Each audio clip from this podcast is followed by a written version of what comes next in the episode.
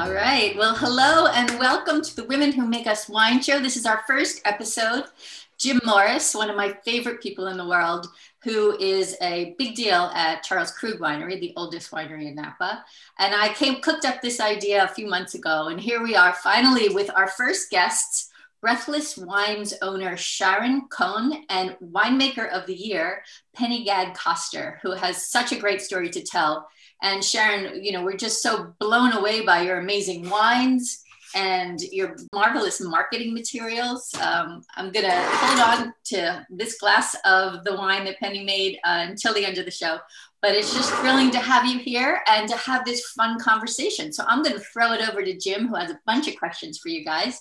And we just are excited that you're here. So take it away, sir.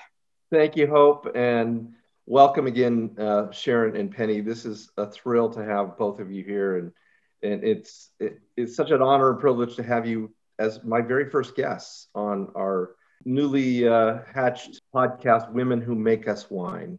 And the, the idea, um, really quickly on, on the show itself, really has to do with the idea of highlighting all of the great women, not just on the front side of the wine business, of the winery owners and the winemakers, but every woman that's had an uh, opportunity to bring wine to people and sell wine and market wine and talk about wine and and it's so giving them a spotlight uh, to do it. And when uh, hope originally came to me i said why do you want a guy doing this? I still don't know why she wants me doing it but um, but it's it, they're just i've encountered so many amazing women in this whole my 20 plus years in the wine business.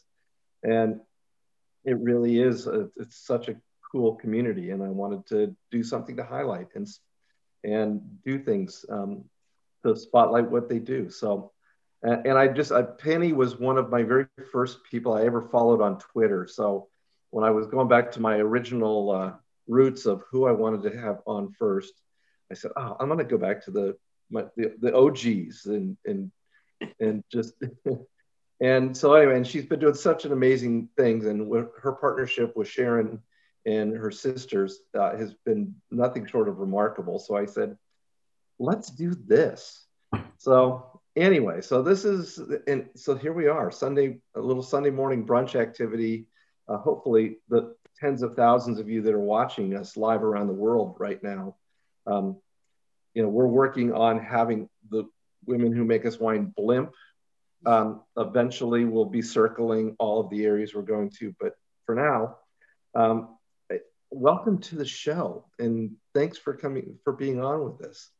Sharon, I, am actually I'm going to start with the, you because this kind of all started with you and your sisters, and so I'd love to just have you tell us a little bit about your journey um, in starting Breathless Wines. Well, first off, we're just honored to be here. Um, Hope and Jim, thank you so much for, for having Penny and I on. This is really fun and honored to be your first. Way back when, my sister, sister two of three, um, that's Rebecca, she and her partner, Bruce Lundquist, and Penny as their winemaker, started uh, Rack and Riddle, which is a custom crush facility uh, now located in Healdsburg. At that point, it was up a little bit further north, um, but now a little bit more convenient for everyone. So they started off um, just with perfect timing and really focused on sparkling wines. And because of Penny's background, um, it was the perfect uh, launch for that. Of course, they did still wines too, but it was all really focused on uh, creating that sparkling wine that Penny can create so beautifully.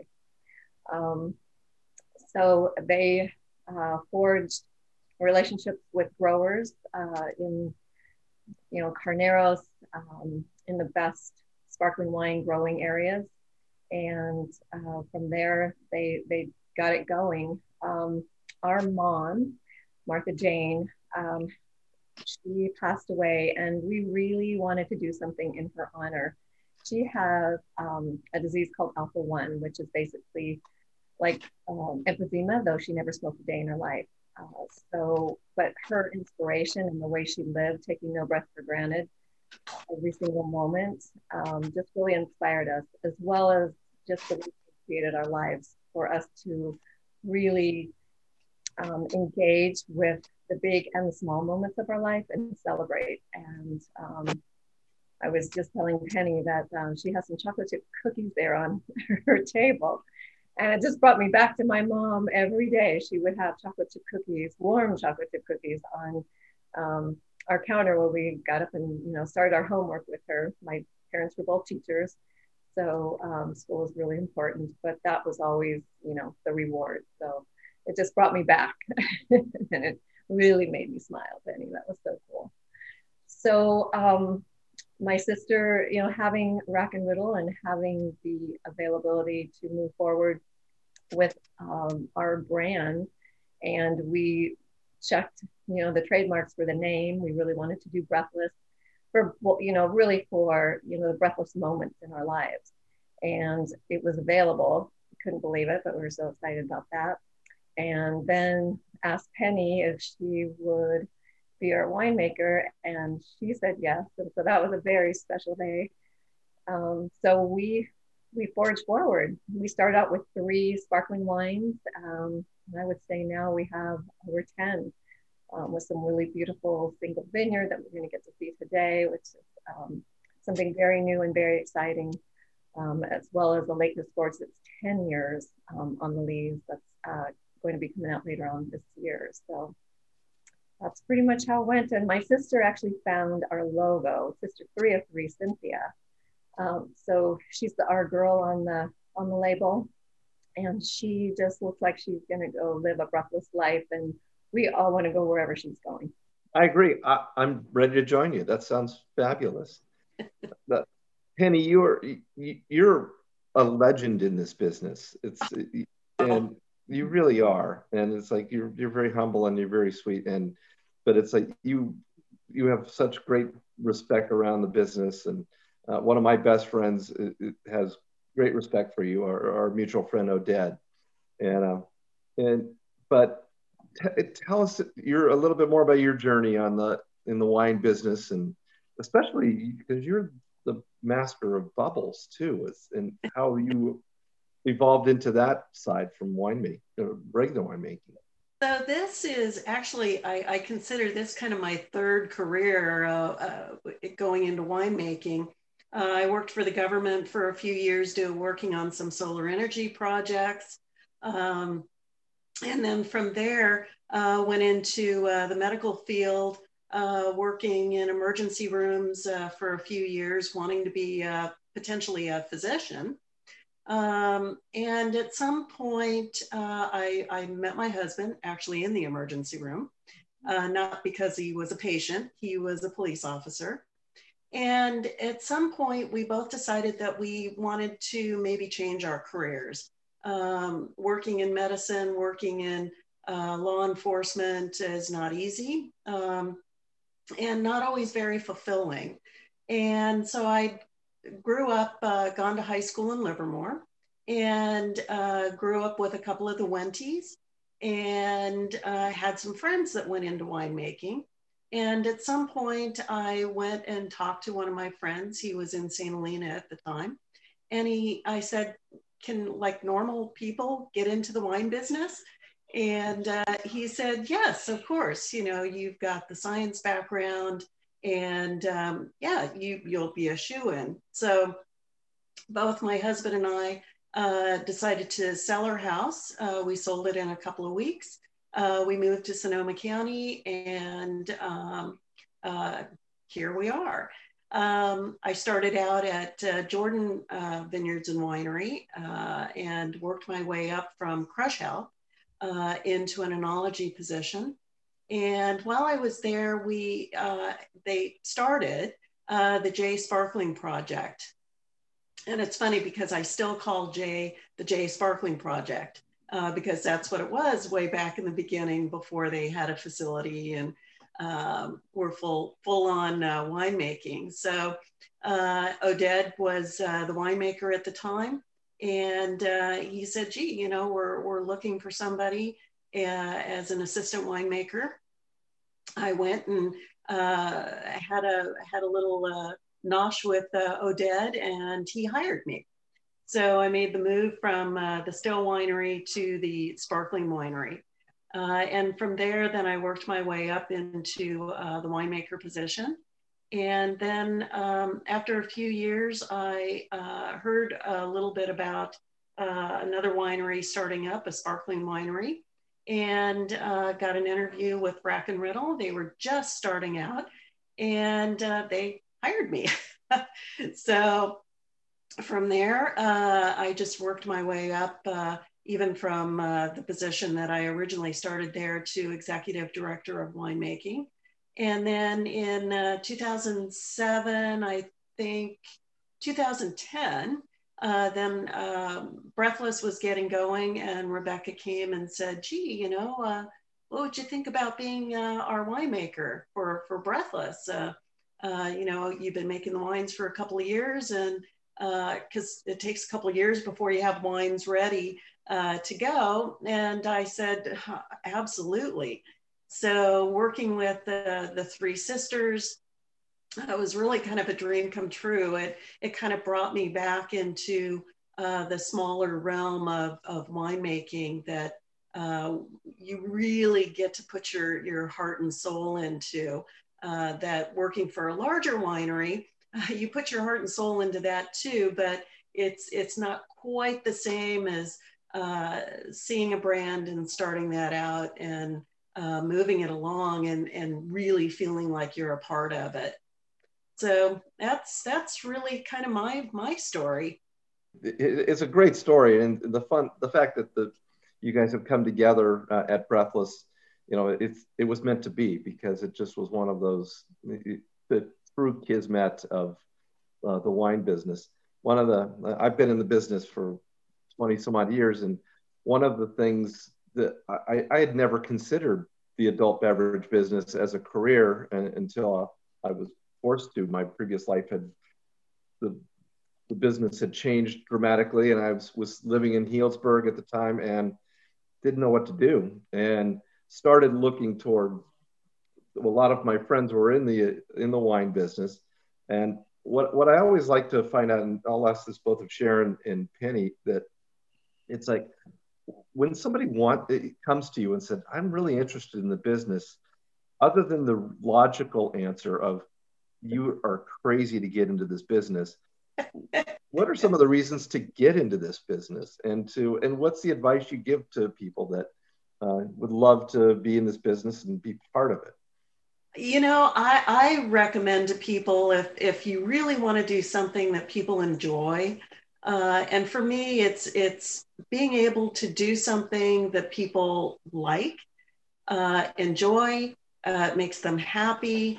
Um, you know, I wake up in the morning and I go, God, how great is it to uh, get up and be able to make wine? You know, I feel like uh, I've kind of somewhere somebody, you know, just moved me in this amazing direction uh, because it was nothing that I had thought about doing in the very beginning of, of my uh, working life. So, you know, what I would really recommend to them is, you know, if you're really looking for something that is a nice uh, mix of science and creativity uh, and something that makes people smile, something that you can share with people. Um, got, you know, this is this is the place to be. Um, but it's a difficult uh, business to get into, and it is.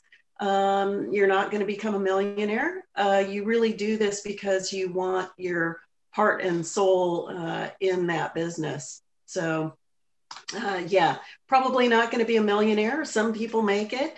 Um, most of us uh, just enjoy uh, being winemakers one of the jokes about being in the wine business is if you want to you know if you if you want i'm terrible jokes and I'm, this isn't really a joke but if if you want to make a million dollars you know in the wine business you better start with a billion there's a big hole especially if you decide that you want to make it you know you want the land and you want to grow the grapes and you want to tend the grapes and and all of that all the way through bringing it to the consumer there's a lot of moving parts that that have to happen. Um, and it's a labor of love. It definitely is.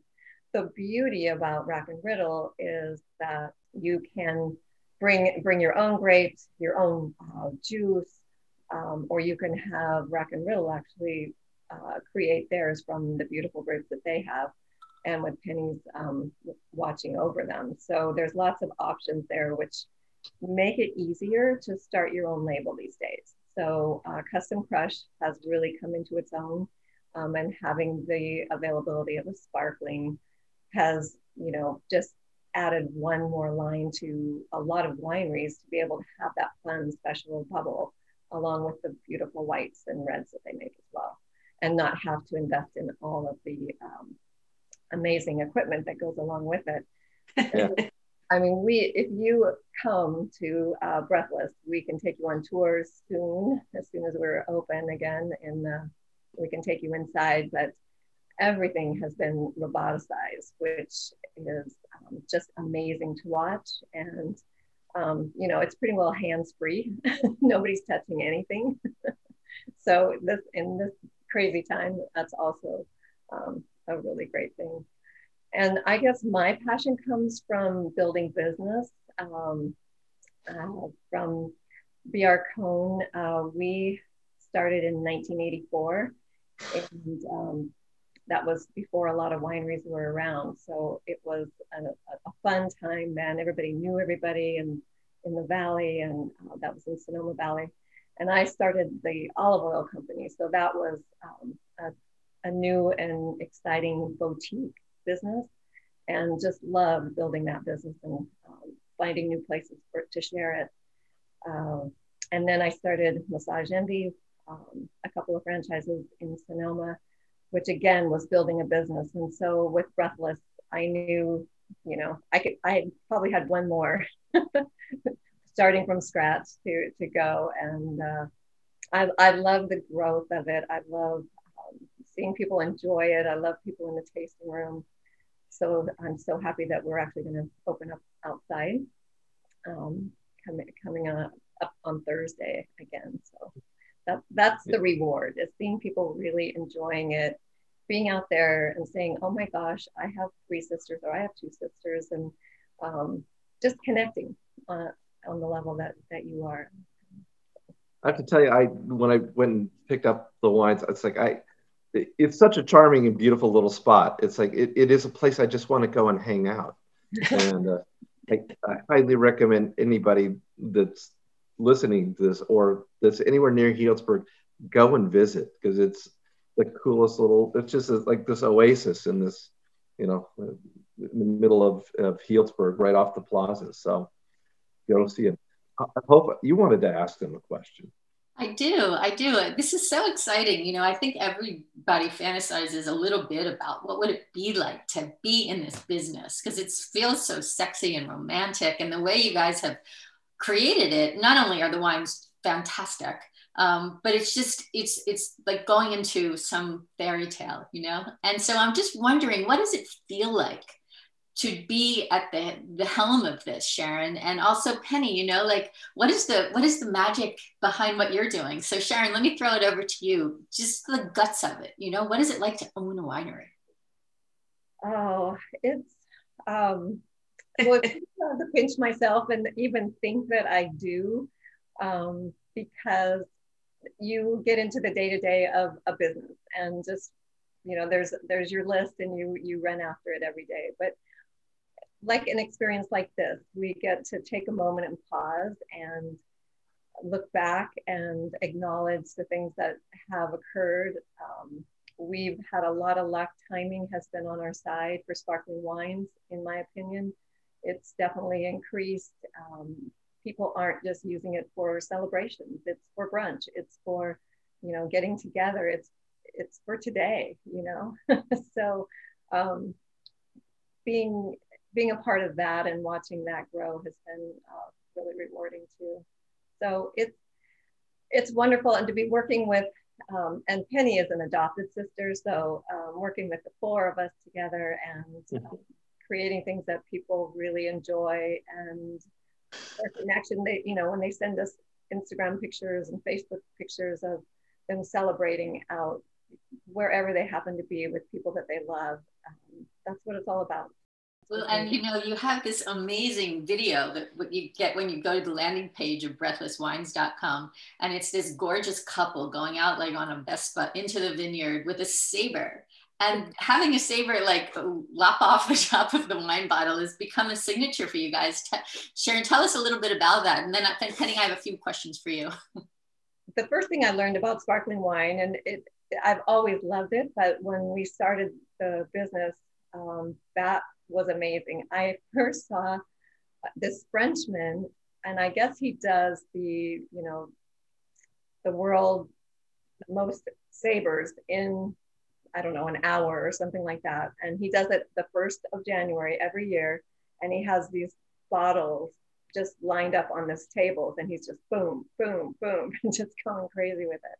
So the first time I tried it, it was just so empowering when kids and husbands see their wife doing it, they're just like, whoa, you know, that's awesome. And then that you get to enjoy it afterwards because, you know, all, all the glasses has blown away. Um, it's, we've actually, it's funny, we're even going to start a sabering group um, where they do things where they, you know, they start off with um, learning, you know, we actually teach people how to do it at the tasting room. So that's so much fun. But And it's mostly their first time. So that first time is, is just very, very special. We get to enjoy it, film it for them, give them a certificate, the whole thing. so, awesome. But Napoleon, he's, he pretty much started it way back in the day. Um, and the countrymen would throw him bottles of champagne and all his men as he was going through the, the the towns. And instead of stopping and opening it up properly, he'd just take his saber and whack it off and they'd start drinking, which was a little bit dangerous because it's pretty sharp. but his saying was always, in victory and in uh, defeat, one always needs champagne. Mm, yeah, I'm with that. so Penny, you, you talked a lot about your story and how you got to where you where, where you are now. So talk a little bit about the science of this. How do you make a really good sparkling wine? What's the magic in there? It's magic. I can't tell you. you know it, it, and that's where the the great part of the science and the creativity really come together um, you know, knowing how the yeast work, uh, how to get the right amount of bubbles, aging time.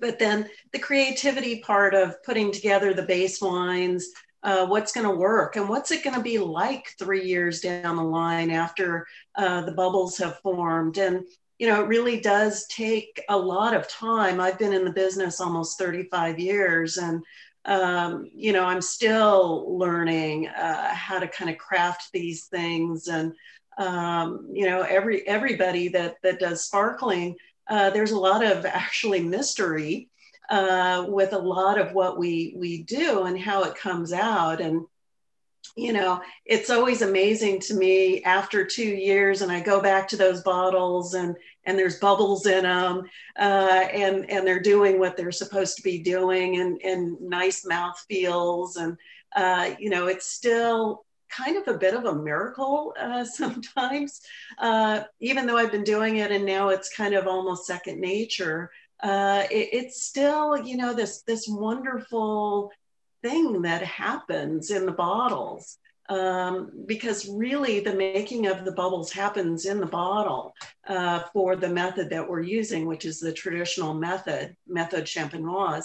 Um, you know, there are other ways to get bubbles in, in wine, but uh, really the way we're doing this, this traditional uh, champagne method, uh, it, it, it is, you know, I, I remember the very first time kind of working with these and disgorging for the first time. And I was so nervous because I thought, oh my God, is, you know, is there going to be bubbles in there? And uh, there was. Um, fortunately, you know, as a microbiologist, I, I also understand uh, how yeast work. So even though I, I knew they were going to eat the sugar, I knew they were going to make bubbles.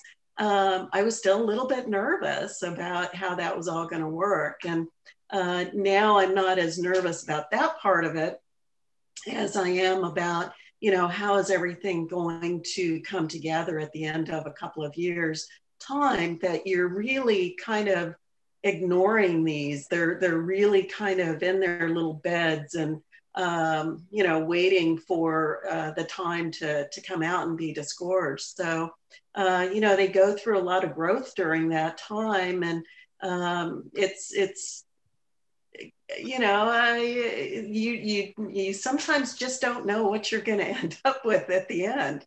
So uh, yeah, pretty pretty exciting stuff one of the things I love about the fact about bubbles in general is, they're generally for, I mean, they're celebratory and they're they're the start of something. They're the start of breakfast. They're the start of a great celebration. Um, tell me your very favorite story with champagne. What, is there one memory that it's like that was the most magical bottle of sparkling or bubbles that I've ever had? And where were you? And who were you with? And that's for both of you. Well, I have a story. It wasn't necessarily the best bottle I ever had, but it was, I was just kind of starting out uh, at J. And uh, somebody gave me a bottle off of the disgorging line. And I was so excited because I was going to take this bottle to a girls' night out the two women that I was meeting with both had been working for Schramsberg for a while and they actually kind of knew what the process was. They knew what disgorging was. And, you know, I'm brand new and I'm still trying to kind of figure out the lingo. So I, I went to uh, meet with them and I set this bottle down and I said, you know, this was just disgorged, but I have no idea if it's going to have bubbles or not. And they both just rolled laughing because they knew that at that point they definitely would have bubbles. So it was a very special moment uh, when we did open it, and yes, indeed, there were bubbles in it. Um, so it's one of my favorite stories to tell people when they're kind of starting out and they're going, "Oh my gosh, you know what." what does this mean or you know where in the process is this and you know it takes a little while to kind of learn that that process so uh, that was a, a, special bottle for me uh, because it actually was um, where it was supposed to be. Penny, every time she does a tasting with our team, um, she's always delighted. You know, this is, it doesn't get old for her. She's always delighted at the process and what became these bubbles and this drink. And it just gets you excited about it. So it, it, it is always fun to, to do a tasting with you because we you incite excitement in, in us. For me, I um, I have a group of women. We've been together forever, and we play mahjong. And we took a trip to a friend of ours, um, Elise uh, and Richard Arrowood. They have a beautiful place up in Montana so we all headed up on a road. well, we, we, took the plane, but it was a little road trip too. Um, and he, you know, was just the host with the most. Um, he brought out a 1975 Laurent Perrier. I actually have the bottle, but I, I peeled off the label and right now I can't, at the moment, I can't find it. But um, it was such a treat. He said he had bought two bottles and he brought one out for us to enjoy and I graduated from high school that year. So it was it was really really special, and all of us were just so um, honored that he would share a magnum of that with us. So. That's my story. uh, the the wine selling side, because ultimately we're in the business to sell wine, and and we do it in a lot of different ways. We do it. It's like with Breathless, you have this beautiful tasting room. You obviously sell it uh, in fine fine wine shops and restaurants around. Um, it, and there are just tremendous challenges in doing this and how to be distinct and how to get the attention of distributors and so on. Um, what are some of the biggest challenges that you face and what is it that you're doing that will make you stand, stand out in the crowd and, and get people to pay attention to you? Well, I think number one, people look to us um, because we're women in the wine business. And that's um, a pretty big deal. Mm-hmm. Uh, it, it's pretty male dominated, although even from my past, I've always believed that women were were the winemakers and had the palate. And um, so in I mean, in 1984, when we started BR Cohn, Helen Turley was our first winemaker, just her first gig. So um, it was just kind of this natural thing that that happened. So when Penny was there, it was like very natural. But then when you look around, you're like, wow, this is big. this is very big. And as long as she's been in this business, it's huge. Um, and the accolades that she's gotten along the way and, and the background that she has and, and brings forth with her, it, it's, uh, it's pretty special. And um, we decided not to do the distributor. we started off doing it and they really wanted to sit us down and say, you need to completely change your label. This is not going to sell in the marketplace. Um, and you know, you're let's sit down and, and start from scratch. And we sat down with them and just looked at them and said, but we're not going to change it. This is who we are. This is the fun. This is um, this is what we want to. This is what we want to bring to the world. We have the the bubbles with Penny, and we love this label, and it it really represents who we are. So doing um, the direct to consumer in our tasting room and having people come in and be able to taste and meet us and you know penny's walking through every once in a while and they get a get to see and meet her and she's so so wonderful um, with everyone there too and events uh, so that's really for us has been the best way um, but you also know that you're only going to get to a certain point you can only only bring in so many people and only so many people can get to your tasting room. You know, they're living in the Midwest, they're living in the East Coast, they're they're all over the United States, and we would love to be able to touch them. So while COVID's been going on, uh, we've been working on an ambassador community. So um, basically, people can take our wines and share it with others, and they can make money, and we get the wine out there with more people um, and they can actually create a business with it. So um, that's what we are launching in March, and we're really excited about something something new. Um, and sharing wine in the world is, I think, something that we all love to do. We all love to bring our special bottle over to a friend's house, you know, when we're having a party. Like I want to share this with you. So um, we just we see that happening, and um, we're, we're really excited about it. I'm going to jump in here for a second because I just want to applaud you, woman, because you know it gets really complicated when it's business and you're sort of you're in a male-dominated business. That was one of the reasons I really wanted to do this, especially with Jim. You know, to answer his question, why? Because he, you know, all these amazing people, right? So of course I wanted. To. But you know, to to stand up and say no, we're not going to do that. We're not going to change. This is who we are. You know, Incandescent Women is our magazine, and that is the message, right? You got to stand up for what you know is right because why do it the way everyone else has? So I'm thrilled about your ambassador community, and I hope that Incandescent can help you spread that fantastic word because this this stuff is really really delicious. there's there's nothing better than wine Tupperware parties.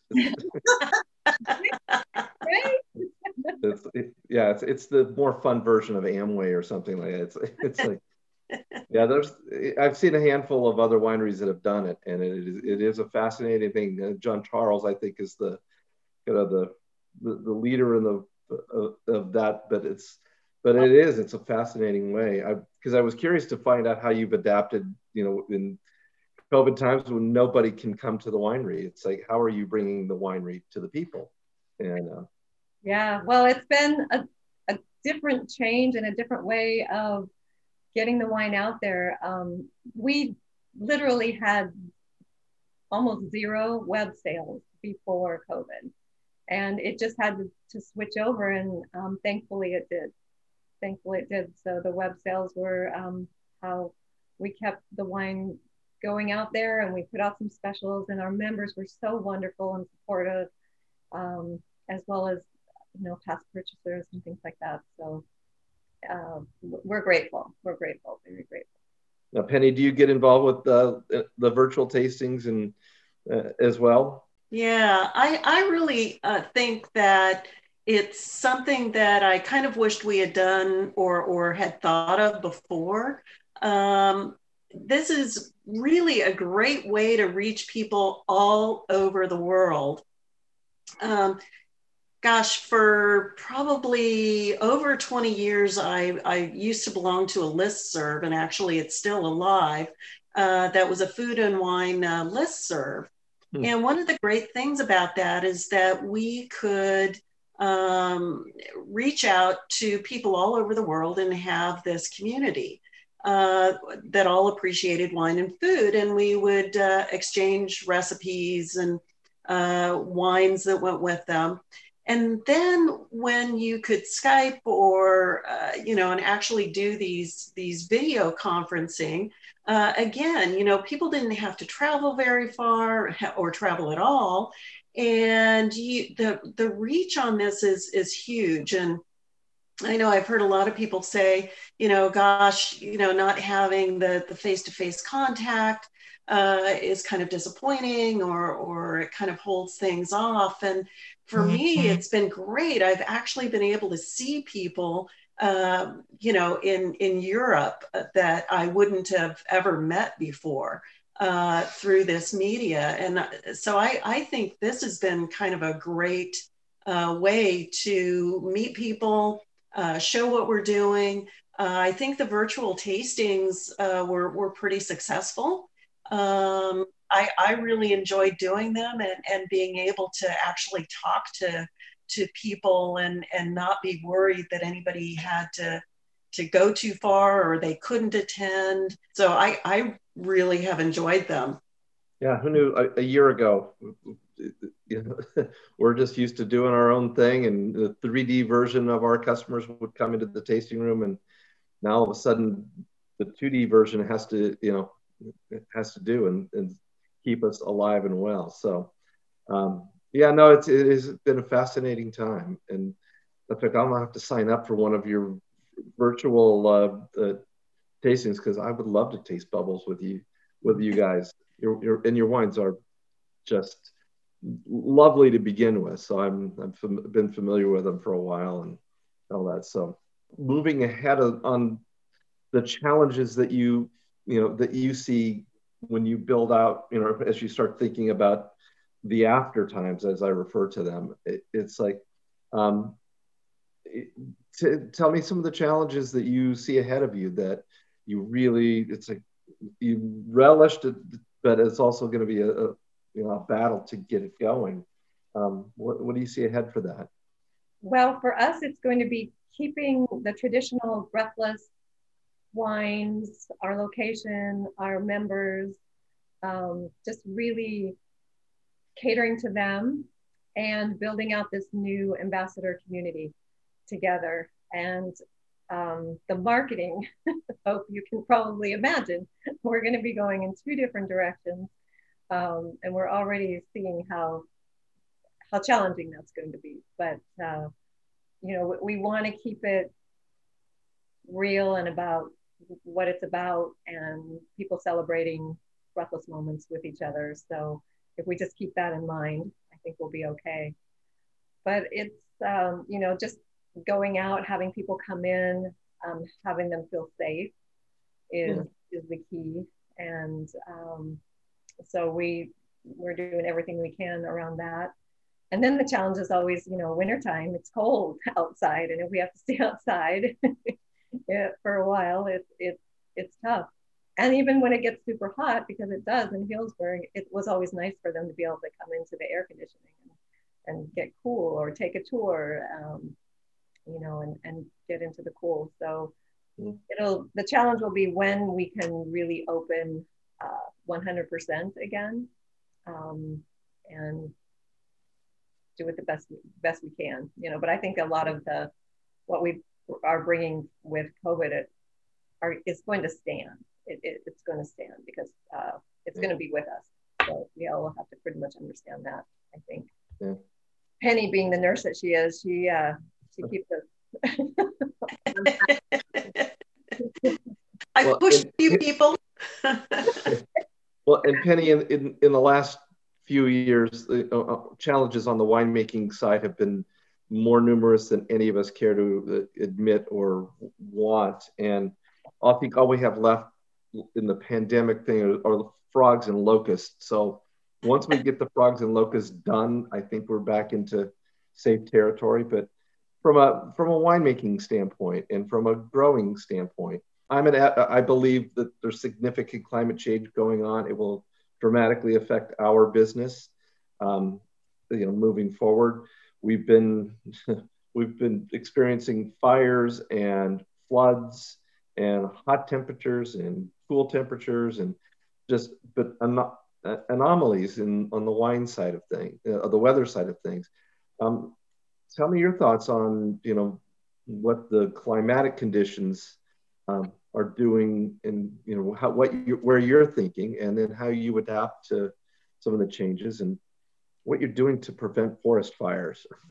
I wish I could prevent forest fires. I that's a little out of my hand. However, uh, you know, it has been it has been interesting. You know, watching uh, the changes. Like I say, I've been uh, kind of in the industry for for almost 35 years, and uh, you know what I used to say was a normal year. I probably haven't seen in at least 10. Uh, what I would consider an average or or normal year, and and I remember last year kind of going, oh, gee, you know, this is kind of starting out. It's actually looking like an average year. And then it just kind of went downhill real fast. Uh, between fires and, and drought, uh, the rain stopped. So, you know, trying to adapt to some of those changes actually in the winery and, and still making uh, well crafted wines has, has definitely become a challenge. Um, I've always considered myself a pretty hands off uh, winemaker and really letting the fruit kind of show itself. And, you know, we've definitely had some years where that was a real challenge uh, to get uh, good wine uh, between having uh, things like um, uh, not enough water so they ripen too quickly. Um, or just the heat and they're ripening too quickly or um, they're they're ripening in an area that uh, molds are are becoming worse because it's a little bit warmer.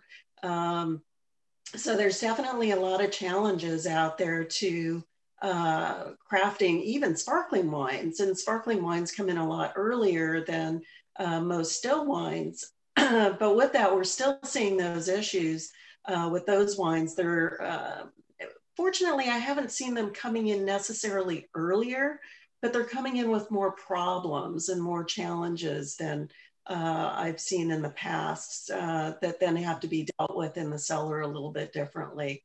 Um, how we're pressing them, uh, how we're crafting them, uh, what yeasts we're using, things like that. Um, so it's definitely uh, been a learning curve. Um, you know, I don't think we're going to see this change uh, back to any kind of uh, what we considered average uh, at any uh, time at, at, this point. Um, you know, I think we we do have to really look at uh, how we are dealing with grapes and and winemaking and and what we're uh, planting and where we're planting them. some of those things are changing. People are already kind of changing what their what their fields actually have uh, changing cover crops, you know, lots of different things, uh, how we're pruning, um, you know, all of these things that are dealing with uh, uh, climate change. And then you look even going into Europe and, and the Champagne region, uh, they have some pretty strict guidelines there and they're having to really kind of relook at that because of the, the climate change. They, they can't follow the rules anymore. Um, so that's, you know it's definitely a, a, changing changing world in the in the wine wine business yeah one one thing i never thought i would hear 20 years ago is the sentence english sparkling wines. Yes. It's like and now there's you know there's a huge number of wineries in england and in other places. And uh, one of my heroes in the wine business is paul dolan. And I, I, I grew up in Ukiah and, and, knew Paul a long time, and and I got the privilege to work with him at one. And I remember him in an interview um, once uh, hearing him talk about the fact that he felt Mendes. This was God 15 years ago. He goes, Mendocino County is going to be the next Napa because of climate change. and he says it has the same terroir, the same everything. It's just he says, but the where the temperatures are shifting, he says, just watch Mendocino County, and and he was very you know prescient in that thought, and it was, but it's it's really becoming evident whether you are you subscribe to the climatic change uh, philosophy or not, we're seeing it front lines and firsthand, and it's um, things are very different than they were, you know, 15, 20 years ago. And it's it's not just a seasonal or cyclical thing. So, mm-hmm. yeah, but it's but this is to me this is the testament to what makes great winemakers is learning and adapting and figuring it out. And you know the, somehow you know the wine industry has been around for about 3000 years and there's a reason that it has survived multiple world wars and other pandemics and you know the conquerors and conquerees and you know uh, it, and it still is this and, and still it thrives. And it's it's such a beautiful lovely business and industry to be in so what's the one thing that you look forward to the most accomplishing in your remaining 50 years in the wine business um, I'm very optimistic. I refer I refer to my age right now as the middle 50 years. So it's the last 50 years that I worry about, but uh, the first 50 were great fun. But but in that so but, but in the future, so what's the what's one accomplishment that you really really want to achieve um, personally or professionally?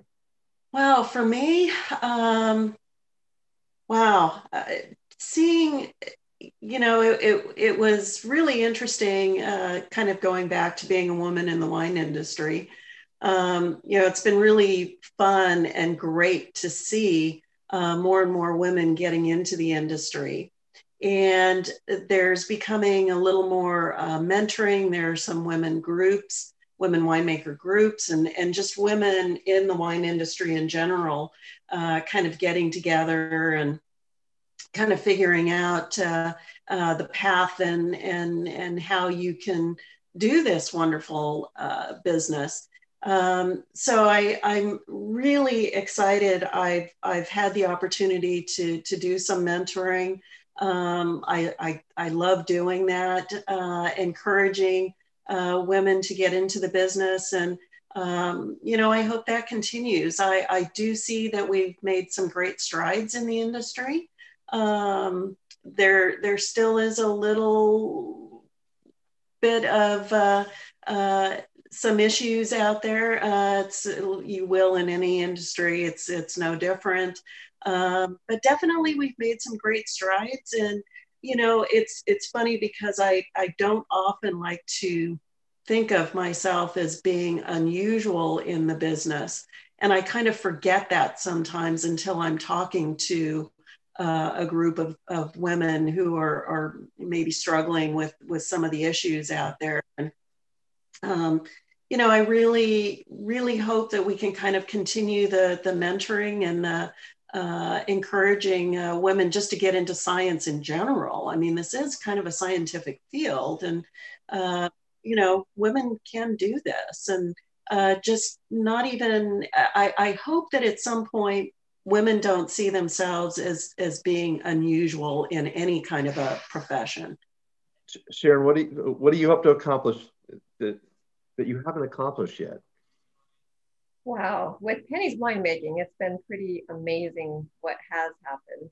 Um, even in COVID, you know, becoming winery of the year and having Forbes mention, it's it's like keep pinching yourself. But I think for me and um, touching people, especially with the ambassador community and at our tasting room, it's if you have a passion, no matter what it is, go after it with everything you have and find those people that can mentor and inspire you, like a Penny Gadd-Coster, and uh, and you can do it, and you can do it. And I think that you know, seeing people doing it is a way that that people get that reality and you just have to dig deep and say, this is what I want, and I'm going for it. I can't believe it's taken me almost an hour to actually ask you to talk about your wines. it's like here we have all these beautiful wines, and you have those beautiful bottles sitting in front of you, and we have yet to have you tell us about what we're drinking, and especially this single vineyard um, uh, project that you've started. And I was wondering if uh, Sharon and Penny, if you guys can touch on um, the, your great lineup of wines. Don't worry, I believe in shameless commerce, and you're going to have opportunity at the end of this to, for the thousands of people that are going to see this video.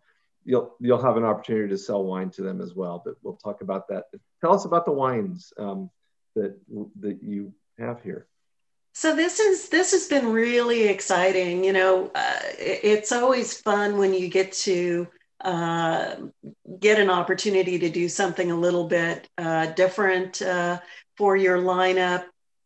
And at some point, uh, we realized that we had some really special vineyards.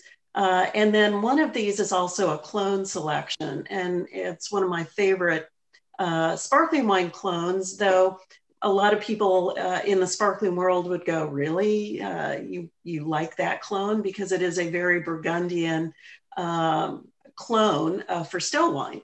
Uh, but what it lends to sparkling wine is, is really exciting. So anyway, when uh, Sharon and, and Rebecca and Cynthia uh, said we wanted to start doing some things um, uh, some special uh, wines. You know, this was some of the first things that we mm-hmm. kind of jumped onto. And so we actually have two uh, vineyard selections. Uh, one is out of the Russian River, the other one is out of Sonoma Carneros. And then uh, the, the third one is out of a Sonoma Carneros vineyard, uh, but it is a Pommard clone. So it's 100% a Pommard clone. Um, and again, a lot of people would go, "Oh, gee, you know, that's that's what you would want for for Burgundy." Uh, but really, what it lends to uh, sparkling wine into making uh, what is a, a, Blanc de Noir, which is the white of the the black, it really lends this really beautiful kind of uh, earthy um, but still you have a little bit of, of cherry note in there. Um, just a, it really is beautiful. And uh, because it's a, a, sparkling wine, there isn't a lot of color to it. And, you know, a little earlier, there was kind of a question about some of the things that make us stand out maybe from uh, another sparkling house. And one of those things is that uh, I really don't like to manipulate the grapes. Um, I really want them to stand on their own. Um, and so these are really great examples of uh, some of those wines that really are able to kind of stand on their own and show themselves off, uh, not only for the regions, but for the type of grape they are. So one of them is a Chardonnay grape. Uh, that was the uh, this McMinn uh, vineyard, or, which is a Blanc de Blanc, mm-hmm. uh, white of white uh, and then the other two, the Blanc de Noirs, uh, showing off their areas and uh, their uh, selections as well. So pretty pretty exciting. Um, uh, sometimes uh, because we do want the grapes to show up, they may not be as traditional as some people are are looking for uh, when we were talking about distributors, you know, they have kind of a focused idea of what a Blanc de Noir should be or what a Blanc de Blanc should be. And that's really difficult when you're trying to kind of feature your grapes and not follow just a uh, tradition. Anything you want to add to uh, our, uh, our lineup here? Well, the one is a no dose, which um, is ah yes, and that is super special and actually my favorite. Um, so we, it was just perfect the way it was, and we decided that uh, we weren't going to add anything to it. So that's the um, the McMinn, right? Um, that's McMinn, yeah. And it's great because it really is showing off what that Chardonnay grape uh, uh, can bring without adding any dosage. So that was that's pretty exciting. Hope, is there any other questions that you wanted to ask? Because uh, I, I, feel like I could spend like hours just sitting around a fireplace talking and drinking wine and, and having charcuterie. Um, any other questions that you had? Well, yeah, you know, I mean, you guys are so inside this business, right? And um, I just know that it tastes good. so I think we're going to have to have Penny back on to give us a, like a, a, a primer. So those of us who want to learn more about really the science of this and encourage other women and girls to get into the business, I think that will be great but no, this has been great. Um, this is the first of many conversations we hope to have with Breathless Wine. We really want to learn more about your ambassador program so that women everywhere can help other women you know grow their businesses enjoy themselves laugh and play together right that's that's the job and that's sort of the silver lining of covid right we've all had to adapt you guys especially because you're so public facing um, and but now you know you've expanded it's online and you actually probably can reach more people and be more powerful at least that's my hope for you all so thank you um, you know, from the from the incandescent bottom of my heart i really appreciate you all being here jim great job for our first show on women who make us uh, other, other than those little technical difficulties and all yes. that. yeah we weren't um, live on facebook but we will be um, and we're working it out. You know, like everything, life is a work in progress. So we're just putting it out there and doing the best we can and keeping showing up, right? What else can you do? yeah. and, well and done, will, both of you. Yeah. Well, thank you. Well, and to those that are watching and made made it through at least my my my banter. Um, one of the things I that I love is about small businesses, especially, and and it's like these are the people that you should be buying from. These are the people that you should support and tell your friends about because it's like they're just doing what they love. And it's like it, it shows in what they do and how they do it. And yeah true what the distributors say about uh, your label having to do that. It's like oh, I, don't get me started on that topic but um, yeah, but but it's like you know you got to be true to yourself and you have to you know there are tens of thousands of wine labels to choose from. And probably equal number of European labels. And it's just like, but now you guys have had a chance to meet some of the real people behind the real stories of all this. And so if we wanted to purchase some of your wines, mm-hmm. um, how do we do that? Well, you can definitely um, Google us, give us a call. We'll definitely help you in that way. Or you can go on to our shop wines at breathlesswines.com. And I, I would love to put up a, a special for the incandescent woman. So I'm thinking the code's going to be I can, and uh, we'll we'll have that that code up there um, for 15% off. Oh, wow, that's great. So we're gonna, and you guys are part of the February 2021 issue of Incandescent Women magazine. This is our love issue, and there's no better way to celebrate love, I think, than with some breathless wine and mm. just really thrilled to have met you ladies. I, you know, I toast to your success. Doing what you know is right. Is there anything better than that, right? So, cheers to Breathless. You are listening to the Women Who Make Us Wine show. I'm Hope Katz Gibbs, creator of Incandescent, here with my co host Jim Morris from Charles Krug Winery and just the best wine guy we know. So, Penny, Sharon, thank you. Here's to your success. We'll talk to you soon. Have a great week, everyone.